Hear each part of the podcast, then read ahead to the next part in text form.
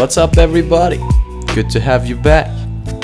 This is the first episode of the second season, and today I'll be talking with campaigning expert Julius van der Laar.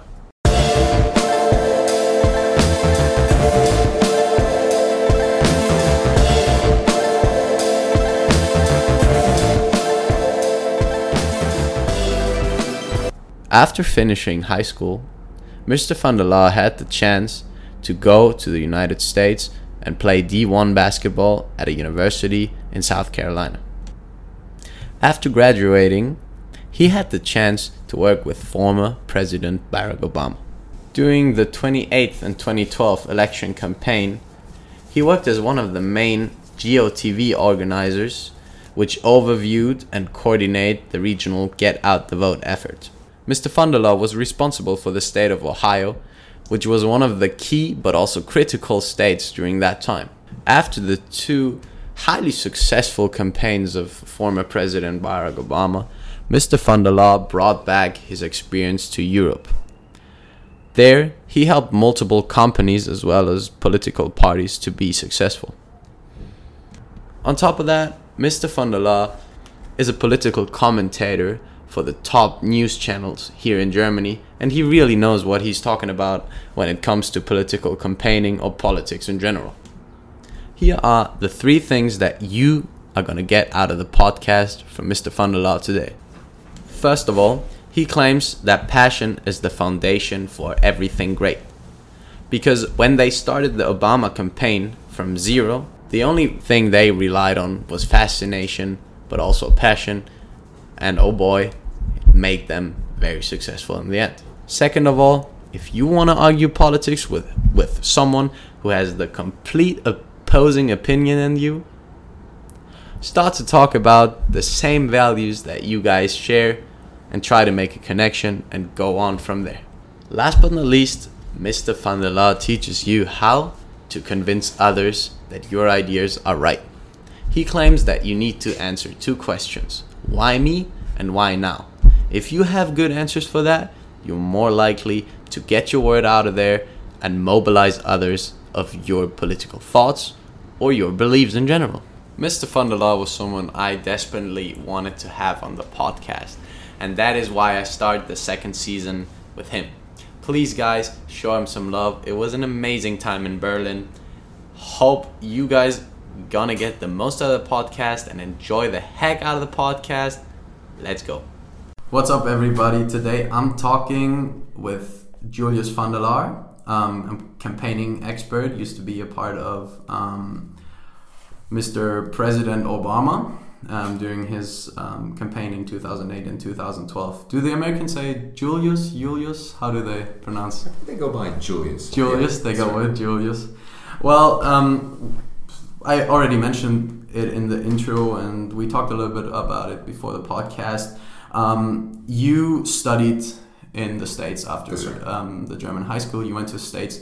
Um, could you give us some major reasons why you did that, or some motivations why you wanted to go to an American college? I, think we both share a passion and uh, right. just a general uh, excitement about the United States. Mm-hmm. You know, uh, first time I went to the U.S. with my parents, um, they took me on a West Coast swing, like uh, you know, I was very fortunate to be able to go with my parents and uh, just to explore the West Coast when I was mm-hmm. 12 or 13. Mm-hmm. And, uh, you know, came back several times, spent a year in uh, Houston, Texas as a foreign exchange student. H-Town. Um, that's right. and um, so, you know, there was always a, uh, you know, great excitement, sort of a fascination with the United States of America. And it yeah. was very different compared to Germany, of course. Yeah. And um, you know, and then I think what did it for me was later when I started playing basketball, mm-hmm. and uh, you know, the '90s with the Dream Team, Michael Jordan. Oh yeah. Um, you know, there was general fascination with with with America with basketball, and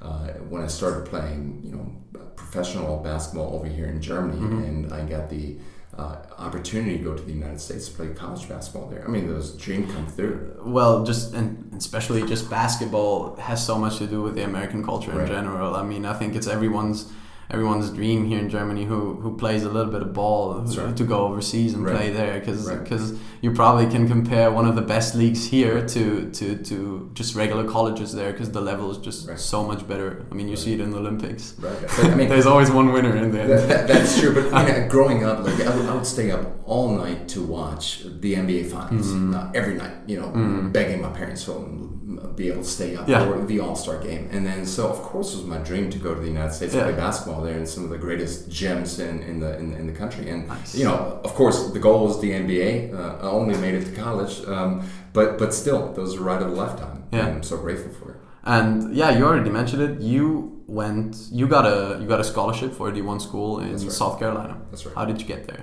Um, so I played in a boarding school uh, close to Ulm in Germany, and we took several trips over to the United States to play summer league and Oh, yeah. AAU basketball.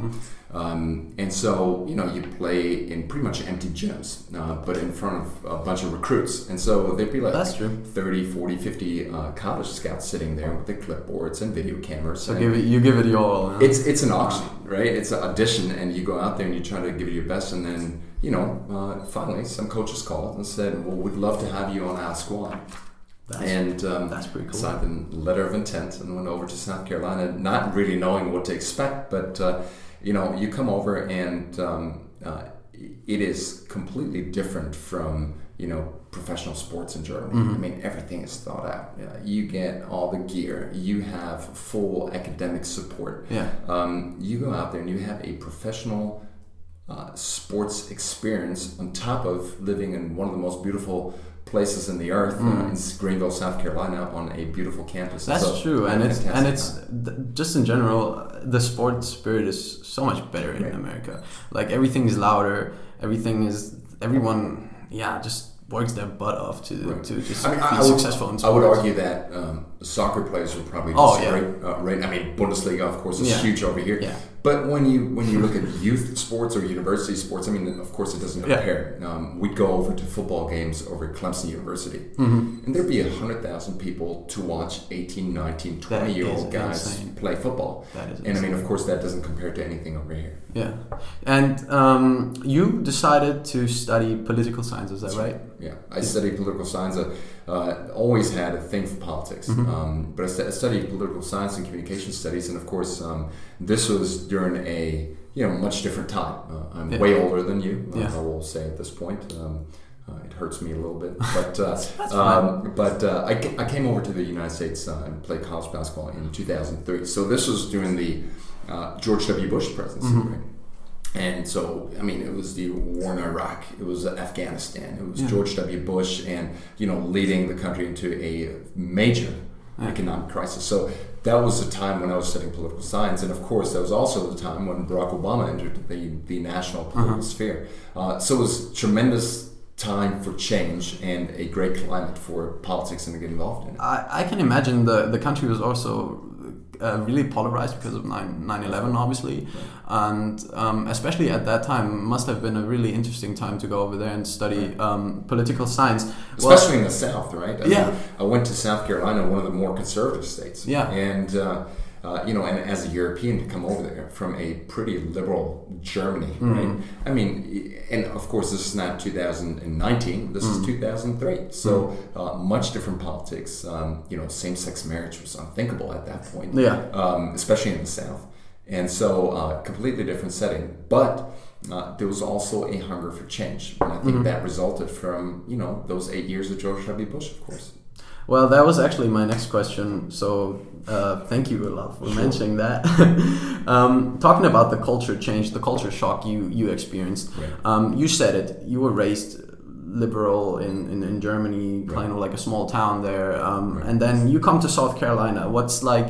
Are there any like experience that stand out the most when you said, "Well, I never had any experience like this when it comes to culture understanding"? I mean, there were several debates, right? I mean, Yeah. either in the dorm room with friends in the dining hall, Right. or you know, in in our politics classes, right? Right. When, when you talked about uh, the death penalty, which is just unthinkable over here in Germany. Um, Exactly. And you know, this week uh, Donald Trump is deciding to uh, reestablish uh, death penalty uh, on a federal level, right?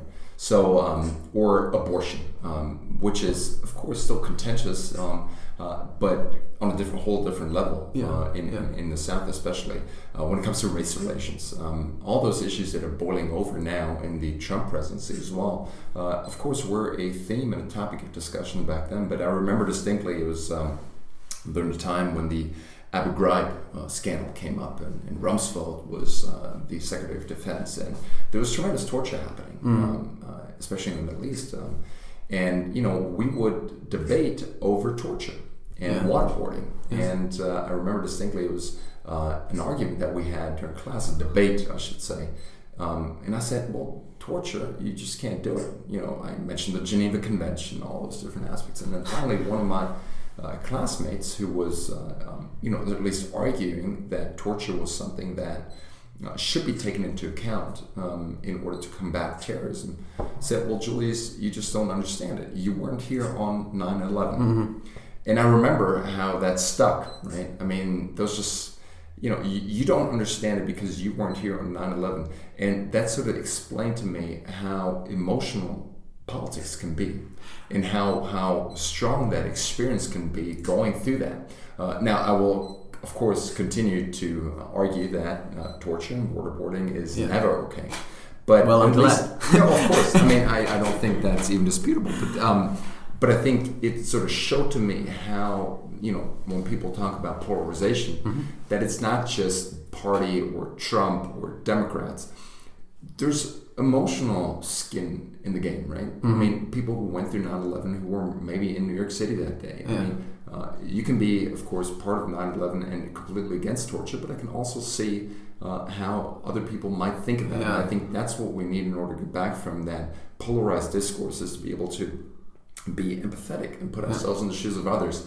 I think that's what oftentimes is lacking in the political discourse as we see it today. Mm-hmm. So politics has been your thing.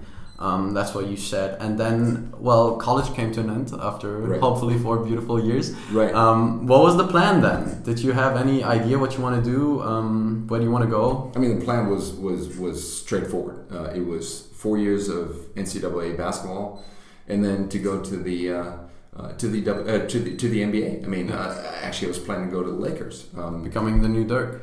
That, that's right. um, unfortunately, however, I tore my ACL three times. Um, and at least that's the way I tell myself that story is that I would have made it to the Lakers. Um, I would have been in that All Star game, uh, except, of course, uh, those ACL injuries. Yeah. Uh, joking aside, uh, I think it was uh, uh, decently talented, uh, but there was Okay. no NBA potential. So, um, you know, after I tore my ACL the third time, uh, the career was over, and uh, you know, I was able to focus, you know, even more time on studying, uh, getting more involved in politics, and it was also.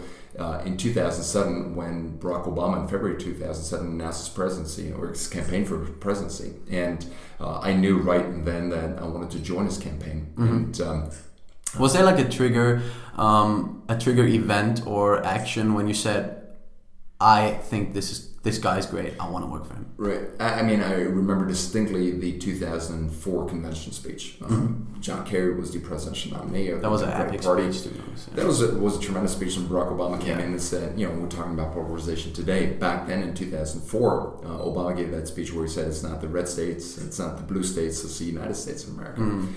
And, and that spoke to me because I saw that polarization on campus and the conversations, you know, what we just talked about. And uh, when I heard that, I thought, this guy's special. Um, you know, of course, being European, I was against the war in Iraq. Um, uh, that was a big topic of discussion over here in Germany as well. And then Barack Obama was one of the only candidates, uh, other than Hillary Clinton, Joe Biden, and the others, who was actually took a strong stance in the Senate against the war in Iraq. Okay. And so there were a lot of reasons why I was drawn to Barack Obama. Maybe also because he was playing basketball, right? And it was Oh yeah, he was so passionate about Right. it. I mean, there's so much passion in this campaign. So when he announced, you know, I signed up that very first day for his newsletter.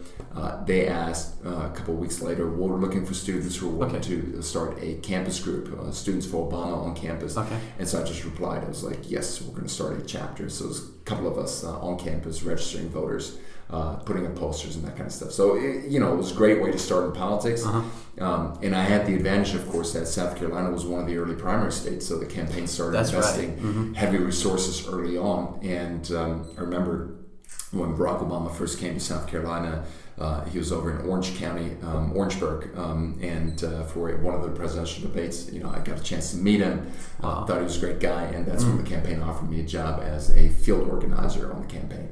There's there's one question I have. I was thinking about that on the trip here to this beautiful city of Berlin. Um, well, you were obviously a very young guy at that age, uh, at, at, that time, and, and but you still get an offer from the president, basically. And and I, I really feel like in America they have a, such a high appreciation of uh, of young people, while here in Germany it's kind of like the other way around. Like they they they think like younger people they have like a like a lack of experience, while Americans see younger people, especially like college graduates, more of very innovative people. Right. So was that maybe a reason Obama really focused on getting young people um, on his side? Um, I mean, I would love for that story to be that the president sought me out uh, okay. uh, as a, uh, a, tremendous strategist. Well, let's put it that way. Unfortunately, I don't think that's that was the case. Uh, remember that Obama campaign when when Barack Obama started out, hardly anyone had ever heard his name. Right? Mm-hmm. There was Hillary Clinton out there who had you know almost universal name recognition. Right. Um, every expert, every pundit said Hillary Clinton would most certainly win that campaign, and Barack Obama was nice like afterthought, but mm-hmm. he would never be president, right? Mm-hmm. Uh, let alone be the Democratic nominee. And so in the beginning, it was pretty much like all hands on deck, right? Uh, there was no money. There was no recognition. It was um, just passion. It was just passion, and so cool. um, you know, a campaign needs to be fueled by passion. Mm-hmm. And I think this is also what we saw in the 2016 campaign. That you know, people were like, "Well, we hope that Hillary Clinton will beat Donald Trump," but there was no intense passion behind her campaign. And so I think what Barack Obama understood and his campaign understood that you need that movement. And the movement, I'd argue, was even there before Obama was there. Mm-hmm. People were tired of Bush. People were frustrated with the wars. People were frustrated with the financial crisis. And then, of course, Barack Obama came in and said, we need a change. Mm-hmm. And boy, me and, and other people just saw the opportunity to be part of something historic not him being the first African American president, mm-hmm. but to enter in a new era of politics. That, and it was true. exciting. It was sort of revolution, and uh, it was great to be part of it. And so, um, coming back to your point about Germany and the U.S., um, that movement that propelled Barack Obama into office, I think, was way more than the candidate. Mm-hmm. Obama was able to take that energy and put it into a tremendous campaign. But we were out there campaigning um, uh, even before Obama came yeah, in, yeah. right? And so uh, it's true though that yeah, you guys set the foundation basically. Well, you know, millions of people across the country, mm-hmm. right? And but I'd argue that it's true that um, a lot of uh, times, at least what I see in Germany, is, is, of course about hierarchy. It's of course about how long have you been here, what mm-hmm. are your credentials and in a campaign setting, which I'd argue is sort of the ultimate startup. Um, yeah, it's true, cool. right? That's I mean, cool. we started with about 20, 30 people and grew that campaign to three and a half thousand in, wow. in just a year, right? Wow. So it's all hands on deck, and it's of course, well, whoever proves him or herself to be effective, the campaign will hand more responsibility mm-hmm. to him. And so I think, of course, on the one hand, it's desire and need from the campaign to bring in a lot of people just to be able to help with the heavy lifting the other aspect, of course, is too though, you know, who can actually do something and give more power, more resources to that person, and that's different, uh, at least to a lot of organizations uh, and cultures that I've seen over here. So you started, you started working for um, uh, former President Obama. What was your job?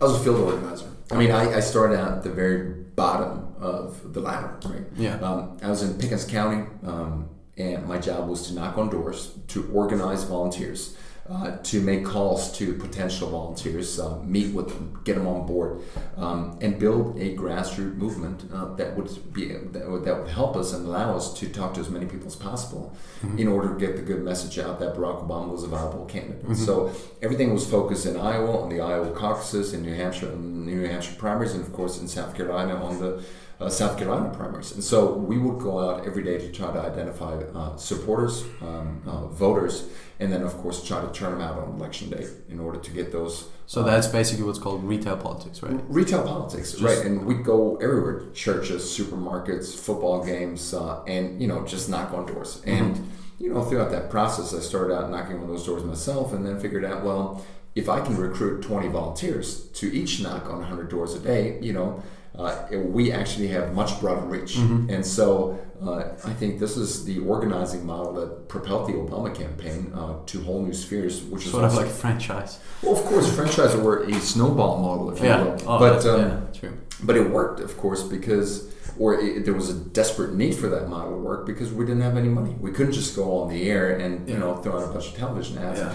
Uh, we had to do that bottom up organizing, and it worked. And so after we won South Carolina, you know, we're at that very much hands on job. Um, I went through 12 different uh, states Ohio, Pennsylvania, mm-hmm. uh, uh, Indiana, a bunch of different primaries, and you know, managed to step up in the campaign with each state that passed. And then in the general election, I was uh, uh, named uh, GOTV director uh, in the state of Missouri, which was a tremendous experience because if you remember, back in 2008, right, the digital game was completely new to politics, mm-hmm. right? Facebook sure. had just been around. Yeah. Uh, I mean, I remember there wasn't even college, YouTube. Right, YouTube had just started. Up. Yeah. Um, yeah, I think it was. And you know, you of course grew up with Facebook. Um, yeah. Yeah, I'm old enough to say that when I started college, Facebook was not around, right? Yeah, yeah uh, we had to figure out everything else who was in that classroom without Facebook. And mm-hmm. so it's unimaginable today. But um, back then, all those tools were new. And I think we had a candidate who was able to push that message through those can- uh, channels. But it was our job to figure out how to actually use it in an effective manner.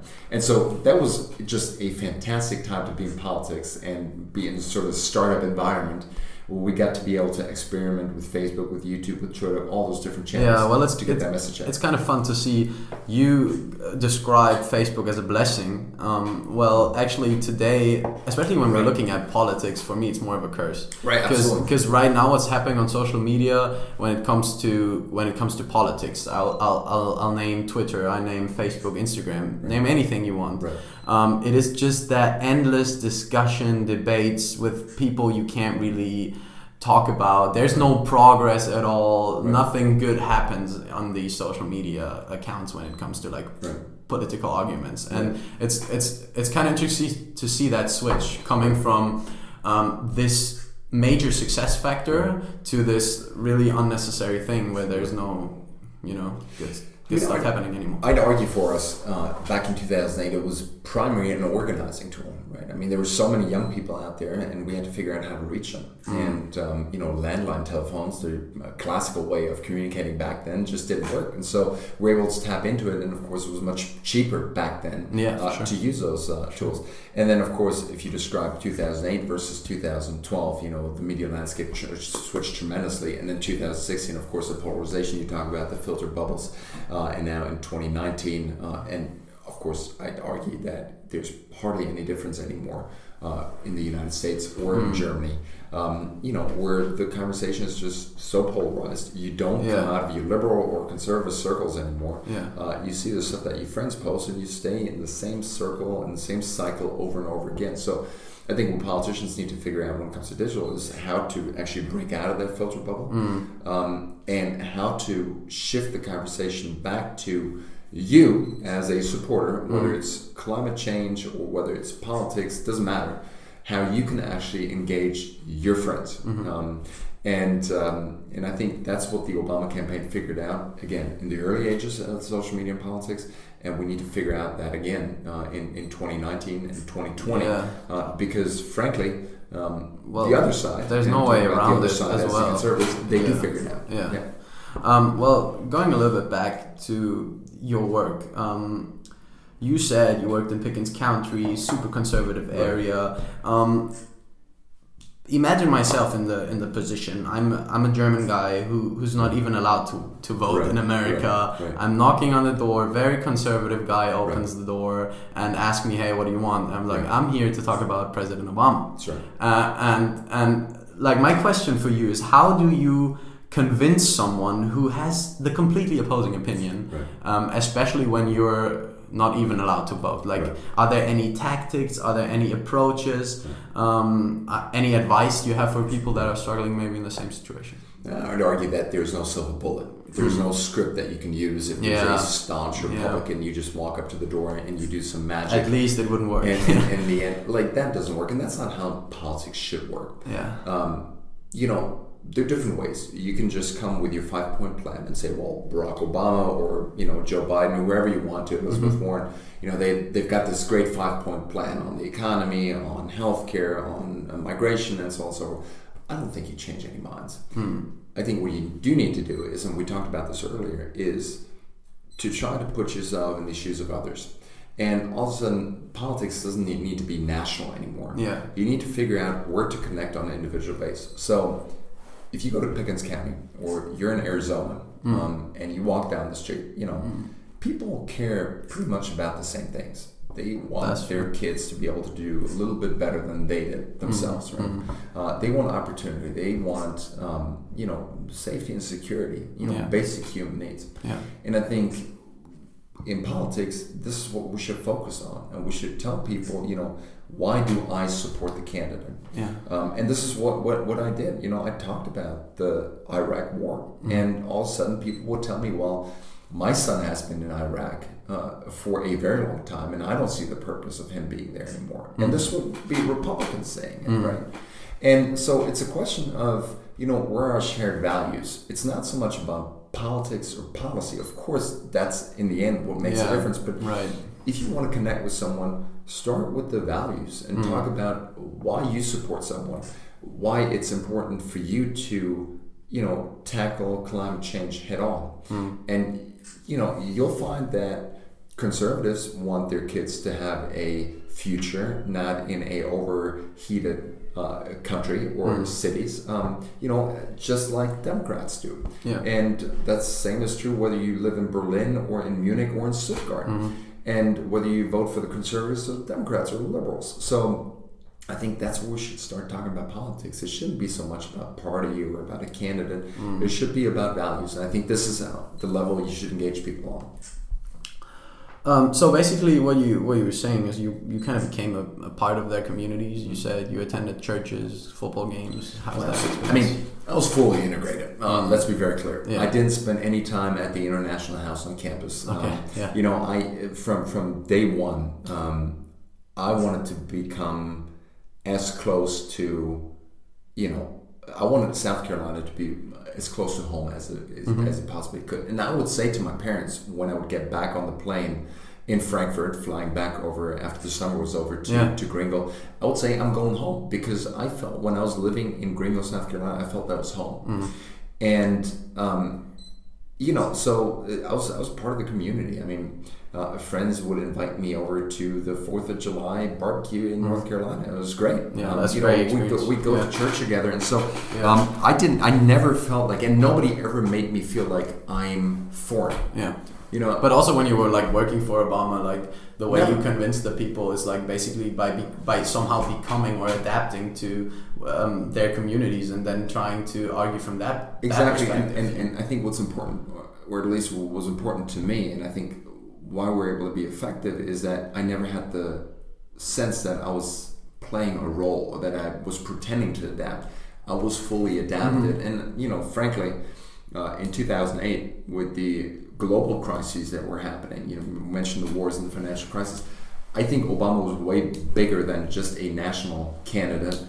You know, Germans put their hopes in Obama when he came to Berlin in the campaign of 2008 yeah. um, to the that was a big event. Yeah, I mean, we're sitting in Missouri watching that, yeah. and I thought, well, maybe 15, 20,000 would show up. Yeah. Well, over 200,000 showed up for that event. Insane. So, Insane. you know, a lot of people from around the world put their hope and trust in Obama, and so I think uh, his candidacy went way beyond just a national message. Mm-hmm. But the world was in disarray, and I think he had answers to, to address that. Yeah.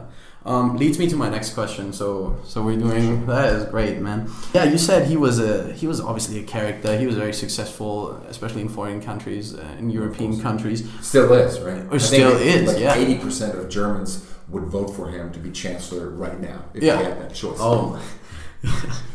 I think everyone wants to have a beer with Obama once That's in a while, you know. He's a wise guy, man. Like he's he's chilled as well. Like he seems super nice. Just from looking at some videos, or like when he plays ball, or I don't know, gives some hand high fives right. to yeah. to some people, some workers there. Um, can you think of any other factors why Obama was so, so, successful besides the fact that he was just a really good personality? Um, I think this is true for, for any campaign, which is that any successful campaign will always be an answer. Mm-hmm. And what I mean by that is that you know you can't just come out and say I'm running for president. Every candidate out there, you know, again, whether it's Bernie Sanders, Elizabeth Warren, uh, Joe Biden, any of the other you know, Kanye West. 80, 80 people that are running for the Democratic nominee, or or Donald Trump, they all need to be able to answer two questions. Which, and the first question is, of course, why me? And Mm-hmm. the second question is, why now? Right? I mean, you're on that stage, and we see it with the Democrats right now who are on stage uh, at those debates. Mm-hmm. I mean, it takes guts to get up there and say, I am the best person positioned to lead this country. And there are 300 million people, and you say nobody can do it better than I can. So it takes guts. Yeah, to you better have a good response. But you gotta have an answer to Yeah. why me and why now. And I think Barack Obama brought something to the table where he had a very, very clear answer. Why him? Why now? Why not Joe Biden? Why not Hillary Clinton? Why not all the other Mm-hmm. candidates who are on stage with him? And so you've got to be able to answer that. But again, a campaign is an answer uh, to a question. And I think the general mood after eight years of George W. Bush was we need a change. And Hillary Clinton wasn't able to make that argument Yeah. that she is truly the candidate of change. Barack Obama was. And so I think he was able to draw that distinction. On top of that, though, um, as you mentioned, he is someone who can not only able he's not only able to answer on a um, you know policy level yeah. and articulate the change that he actually wants to bring about in the Senate and, and, and through legislation, but he was also able to ignite a fire. Uh, Oh, and, yes. and, and movement. Oh, and I think that's Oh, just as important in a campaign great as having the right answers on a policy level. Yeah. So, talking about that, Donald Trump and Obama, they're like, two, they're promoting two different agendas, political agendas for sure. They are very different, I agree. um, especially personality wise. But still, um, you could figure out some similarities between those those two guys. They are both characters. They're both seeming to address a certain topic which needs to be addressed within the American society. Like, where do you see some similarities between Trump and, and, and Obama, even though they might might been so different in Right. first place? I have a hard time comparing Barack Obama to Donald Trump. Well, it's- just, it's- it just, hard, it just yeah. feels feels difficult. Uh, you have a Well, from a campaigning expert standpoint, like what Even- is some from that, major right. stuff like, like stuff they're doing right when it comes Right. to campaigning? I mean, y- you know, Barack Obama on the one hand is a very thoughtful, um, you know, person who thinks everything through to the last bit. Whereas Trump, you sometimes get the, get the sense that you know he just takes Mm. to Twitter and, and starts a international Starts uh, crisis. So you know, from a from that perspective, I find it hard to compare those two. Uh, what I will say is, you know, again, Barack Obama came after eight years of George W. Bush, and he, I'd argue that Barack Obama was pretty much the complete opposite of Bush, right? Right. And I'd say that Trump, again, was a new turning point in American politics, and he broke with the last eight years. So it's sort of that pendulum that swings to the other direction that we've seen so many times, you know, uh, after Carter, after Bush Sr., after all those different candidates and presidencies, you always see the other uh, other side uh, come out in you know a much greater force. So um, I'd say that that certainly has a similarity, but the way they handled the the office of the president, the uh, the way they handled themselves internationally, um, I think Trump mostly broke with norms, which of course can reflect something refreshing, and of course was one of the main arguments that he made during the 2016 election. Um, but other than that, I find it hard to compare both of them from a values perspective, from a public appearance perspective. Uh, the only thing that I'd say is both have in common is that they both ran on a hard agenda of change. Uh, Obama changed from the past, and Trump as well changed from the past. I think that's the one. So um, after eight years of of President Obama, the American society was ready for change again. I mean, I think there's so much that goes into it. It was, Yeah. uh, you know, Hillary Clinton was a pretty poor candidate. Yeah. Uh, there was tremendous sexism happening. Hmm. Uh, uh, the media did a terrible job covering the Trump presidency. Um, but it was also that you know Hillary Clinton wasn't able to articulate her reason why me, why now. We never heard why Hillary Clinton was really campaigning. Mm-hmm. And then of course uh, I don't even want to go into the Russian interference uh, uh, and all those well, different aspects. Thing, so yeah. um, again, Trump won. He's a legitimate president of the United States. I would never call that into question. Mm-hmm. Um, but uh, there are a number of reasons why he won. I will say though that he was able to address a certain uh, a certain aspect and a certain uh, demographic aspect of the country, uh, of course, playing into fear, uh, of course, mobilizing some of the worst fears uh, that mm-hmm. people were having. Um, yeah, and existential, a, basic human and, needs. And, and it was a effective campaign strategy, mm-hmm. as it turns out. So, would you say that? Um, I think personally, what I think is very similar, um, especially from a campaigning standpoint. Um, Obama had this big narrative change yeah. hope. And Trump had this big slogan, "Make America Great Again," or still has that slogan. Right. You know, like they both seem to be able to, um, you know, like have a story right. and connect that story to a certain slogan. Right. So I think they both did a did a good job when it comes to that. I'd agree. However, I'd add that uh, Trump's narrative um, was always based on grievances. Mm-hmm. Right?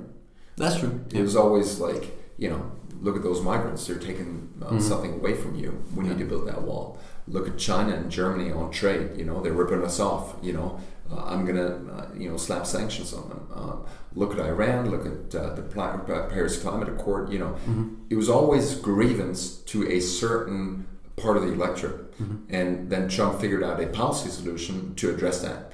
Whereas Barack Obama, it's true, it was also a campaign for change.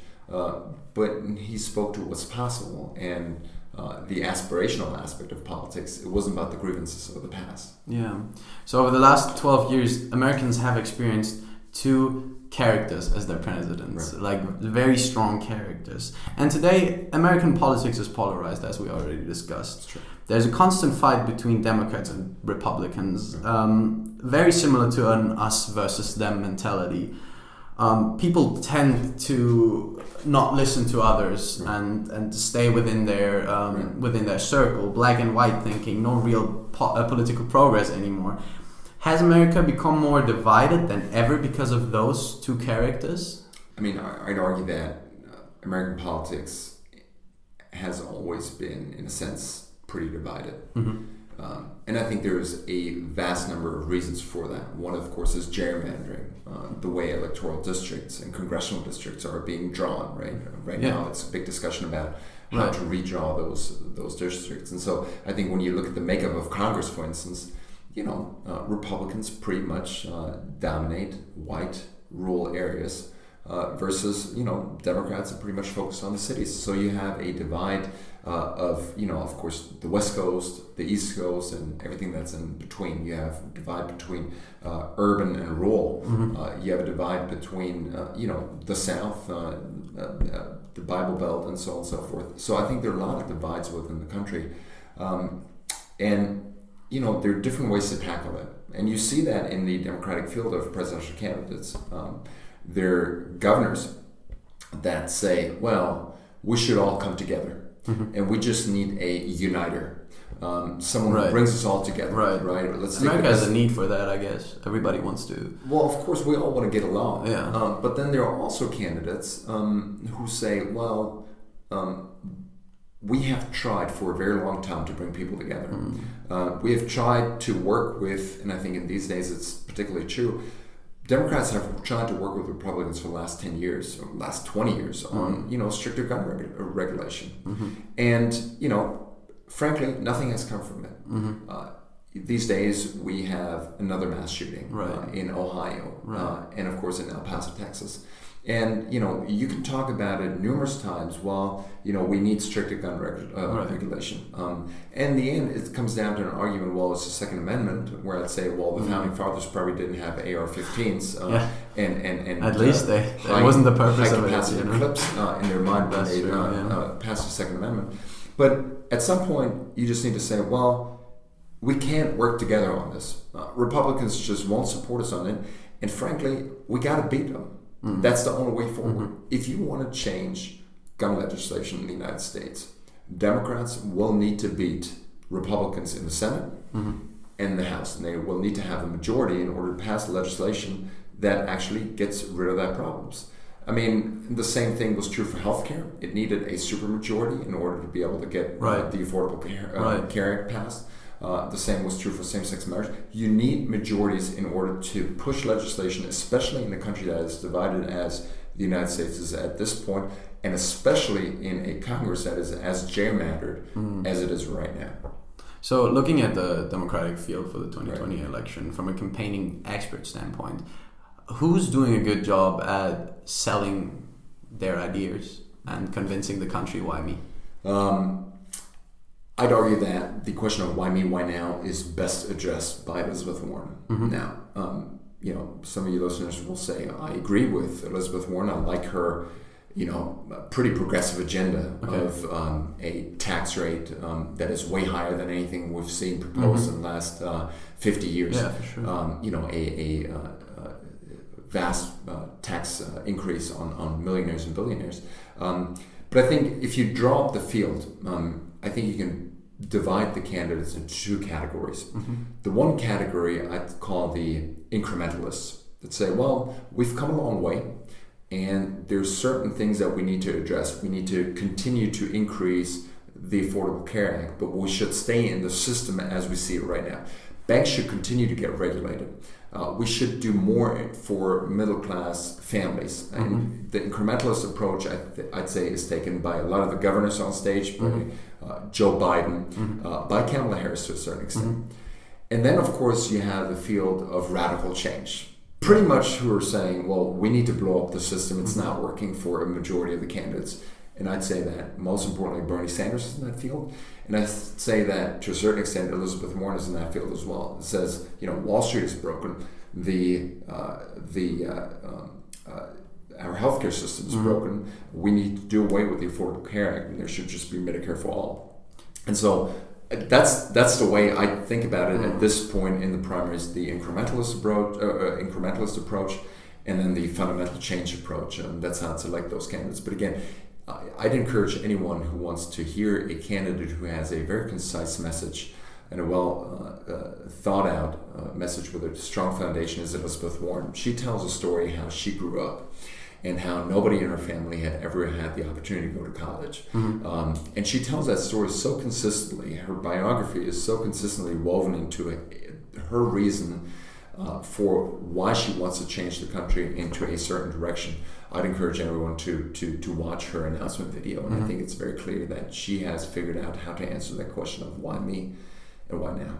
Well, it still needs to needs to be done a lot. You know, there's still a lot of a lot of candidates running for the Democratic Party. Well, we've had two presidential debates now, Right. Um, and you know, if you take a look at the uh, the uh, July debate, when you know there's two nights of ten candidates each. Um, now, the next debate is going to take place in September, and I'd say that the field is probably going to narrow down. Um, I hope it'll narrow down to just one debate and not two nights of debates, Right. uh, just for all of our Well, you get lost. You get Um, lost. You get lost, but I think you can also make two different arguments. One is, of course, you're right, you get lost, but the other one is it's actually a healthy process for Democrats to have that broad field because all Mm-hmm. Yeah. those different ideas get fleshed out. And you can have the idea of Medicare for all versus an incremental, incremental approach.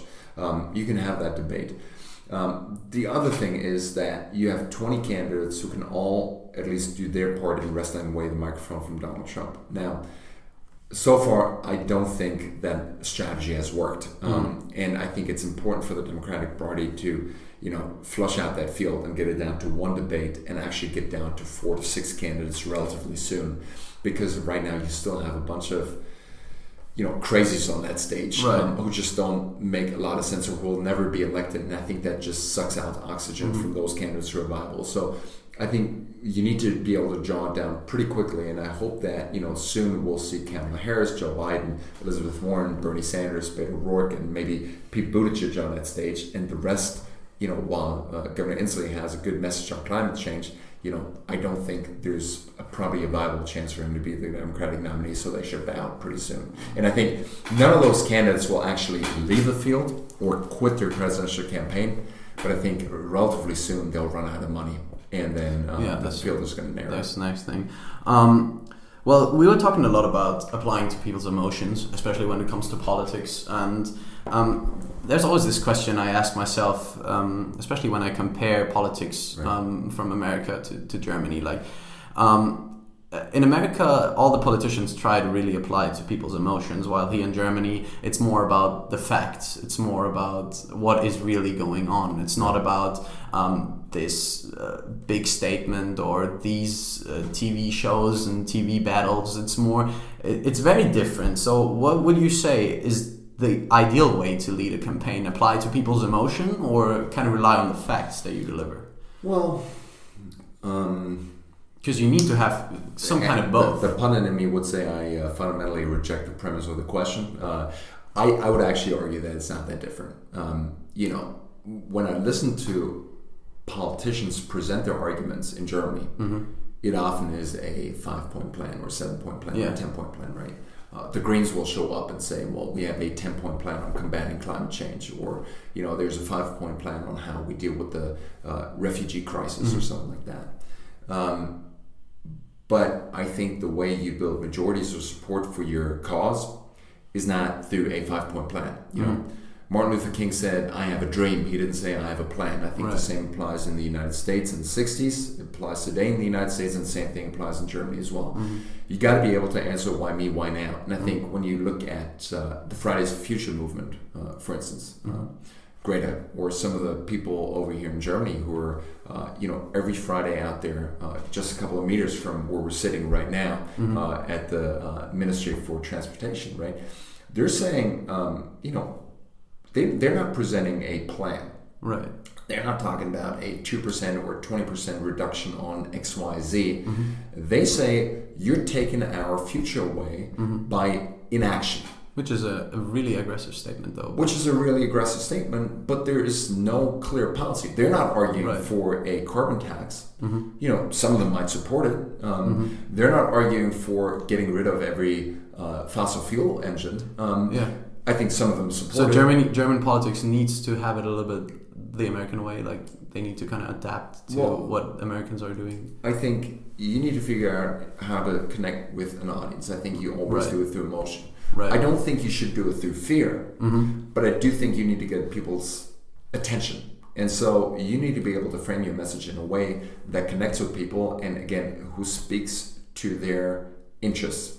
And nobody cares or gives a damn about a five point plan. Right. So f- figure that out. Figure out where people are susceptible to uh, hearing your message. And I Right. think Fridays for Future has figured that out. Uh, I think it's gone so far that some of the very conservative politicians who have always been uh, for the big auto industry, uh, for the energy companies, who have heard, you know, that there's a strong call for change, and who are actually uh, faltering in their uh, in their in their support against it. So um, again, I'd say that Germany is pretty similar in the way that communication works, and that's, I'd say that it's not an American thing or a European thing or Chinese or Russian thing. You know, it's basic emotions that pretty much unite all of us, and it's pretty much the same wherever you go on this globe.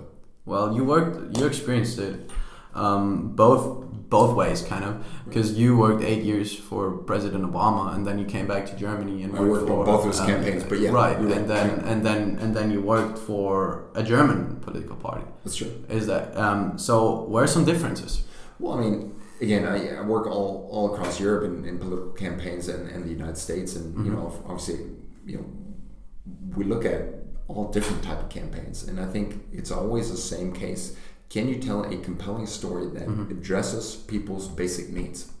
Um, within that story, of course, you need to deliver answers uh, on how to actually do it legislatively. Right. Uh, but in the beginning, um, you know, whether you campaign for the climate um, or you campaign for human rights or whatever it might be for a candidate, you need to address the question: Why me? Why now? It does it just doesn't go beyond that? hmm And I mean, I can imagine that also it's a resource thing. Uh, just the way, like, how much politicians spend in America for getting their name out there is probably very, very different. Of course. I mean, if you look at the presidential campaign in um, uh, 2012, right? Mm. The Obama campaign spent a billion. Wow. A billion with a B, right? You compare that to the Social Democrats or the Conservatives over here in, in Germany. Um, you know, they spent about 25 million euros uh, compared to the billion dollars. Um, there are about uh, 220 million eligible voters in the United States. There are about Mm. 61 million eligible voters in Germany. So, yes, there are more people to address, uh, but again, you have exponential more resources. At the same time, I argue that in 2016, uh, Hillary Clinton spent uh, 1.3 billion. Um, Donald Trump spent 800 million. So he spent way less, but was able to win the election. So it's not just money. Yeah. Um, and I'd also argue that when, and I mentioned this earlier, when we started with the Obama campaign, we had absolutely zero resources. Right. We had passion, we had a message, we Right. had what addressed that moment of that time. And so I'd argue that yes, at some point you need money. You can't just put a message online anymore on Facebook and it will just get shared. Um, you know, the way the algorithm, uh, algorithms work, you actually need to put money behind it in order to get your message out and to get out of your own circle and your own filter bubble. But if you don't have a message, all the money in the world is not going to help you. Um, I'd say just ask Hillary Clinton. She experienced it firsthand. She probably she probably knows. Well, that's that's crazy. Where does all this money go to? I mean, that's we're talking one billion billion US dollars. Right. Like, I don't know what. I mean, keep in mind, it's a big country. Yeah, exactly. You but you where does all jump- the money go to? You know. Like, Well, the 15 battleground states, Yeah. um, of course, a lot of that money goes into fundraising in Yeah. order to, uh, you know, make out a little money, more money. Mm. Um, that's, of course, true. Uh, travel takes up a tremendous resource. I mean, all those stages you see, they need to get built. Um, You need security, you need all those different things, but the vast. Right. majority, of course, goes still into TV advertisement Oh. uh, and now more and more into digital advertisement. Um, you know, what Trump, uh, what some of the Democrats spend on Google ads, on Facebook ads is tremendous at this point. And so, you know, I'd encourage everyone to go to opensecrets.org, um, Mhm. which is a site that tracks every campaign spending. And you can very much see, you know, how much money did they spend on travel, how much money did they spend on staff, how much money did they spend on TV, um, and I think it becomes very clear. Also, keep in mind, um, it takes organization. I mentioned that on the Obama campaign, we had three and a half thousand people on staff.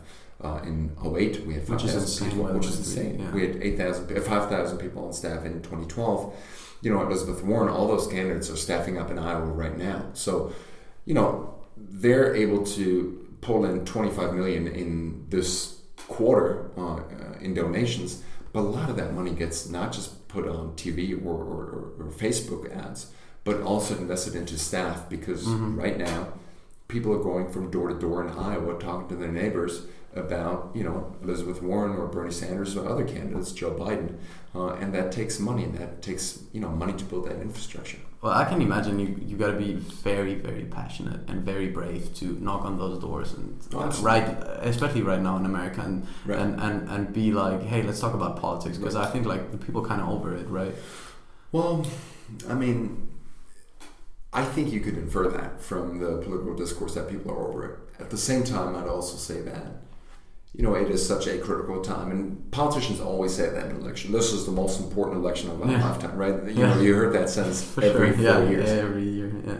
I'd say this time it's really true. I mean, I'd say that our 2008 that statement was true, but right now, you know, from and of course, I consider myself a Democrat. Um, uh, okay.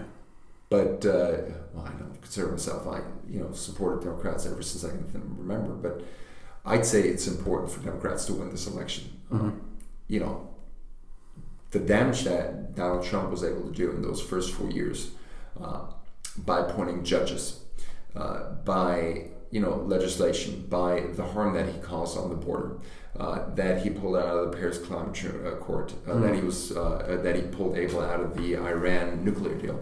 I mean, there's so many things that happened.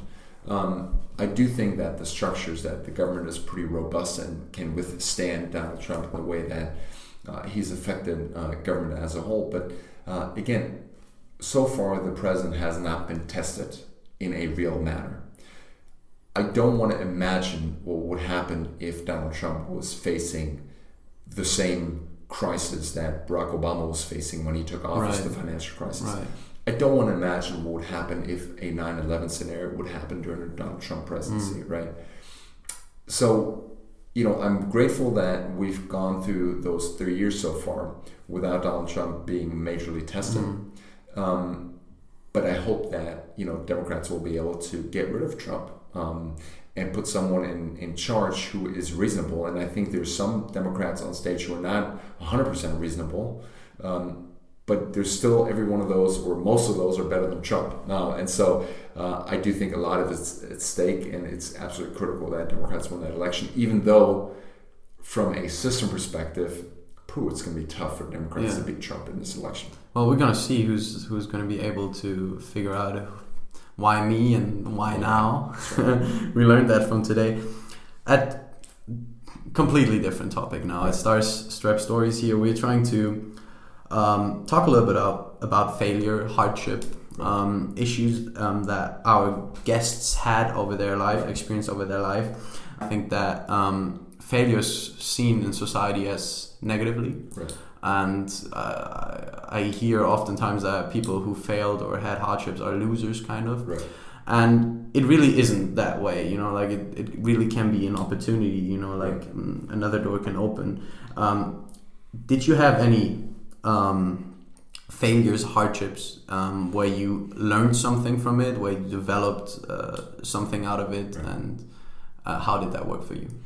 Well, I mean, I told you uh, on the top of our interview that um, you know my plan was to become a professional basketball player. Mm-hmm. Um, that you know I was hoping and aspiring to go to the NBA, um, but at least I wanted to come back to Europe and play professional here. I mean, that was that was what I'd worked for ever since I was you know a young kid, uh, going mm-hmm. to the mm-hmm. gym just like you twice a day, uh, right. you know, lifting weights, running, and everything. Right. And so after I tore my ACL for the third time, and you know, doctors said, you know, give it up, you're not going to play again, mm-hmm. at least not on that level. You know, that was um, you know that was hardship, right? And I was devastated. Right. Um, and as you mentioned, you know, we call it a crisis-opportunity, right? A mm-hmm. crisis mm-hmm. and an opportunity. Um, you know, without that torn ACL, I probably would have never studied as rigorously as I have right. after that. Right. Uh, I would have never been able to, or I would have probably never entered, uh, you know, politics, um, mm-hmm. or at least gotten to work on a historical campaign, um, mm-hmm. uh, the Obama campaign. And so, you know, while that one uh, window closed itself um, of professional sports, you know, another one opened, and boy, I'm glad that where I am today. Mm-hmm. Um, which you know, if you had told me back then, you know, I would have just shook my head and said, mm-hmm. "Well, I want to play basketball." Well, you're going to work for Barack Obama one day. exactly, and so um, you know,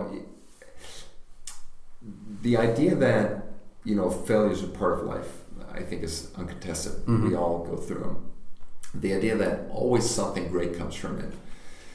You know, sometimes things are just bad mm. and nothing great will come from it. Um, I, I do believe that as well. But I think it depends on a general outlook on life, whether you're open for new things. You know, right. I could have crawled up, you know, in your setbacks, and anyone that's listening uh, had his or her setbacks. And I think it's a right. question of, you know, how you come out of it. What kind of attitude do you have? Um, and you know i think it's okay to curl up and and and you know just be devastated i was um, and you know after a certain time either you are able to do it by yourself um, or you find help mm-hmm. um, uh, you have loved ones around you or you know someone who can support you uh, you know get back uh, and, and, and try to make something from it and um, you know i don't know what possibly i could have learned from a torn acl um, but maybe some medical facts, but, but you know, I could have maybe yeah gotten medical expertise, but um, there was no true learning. But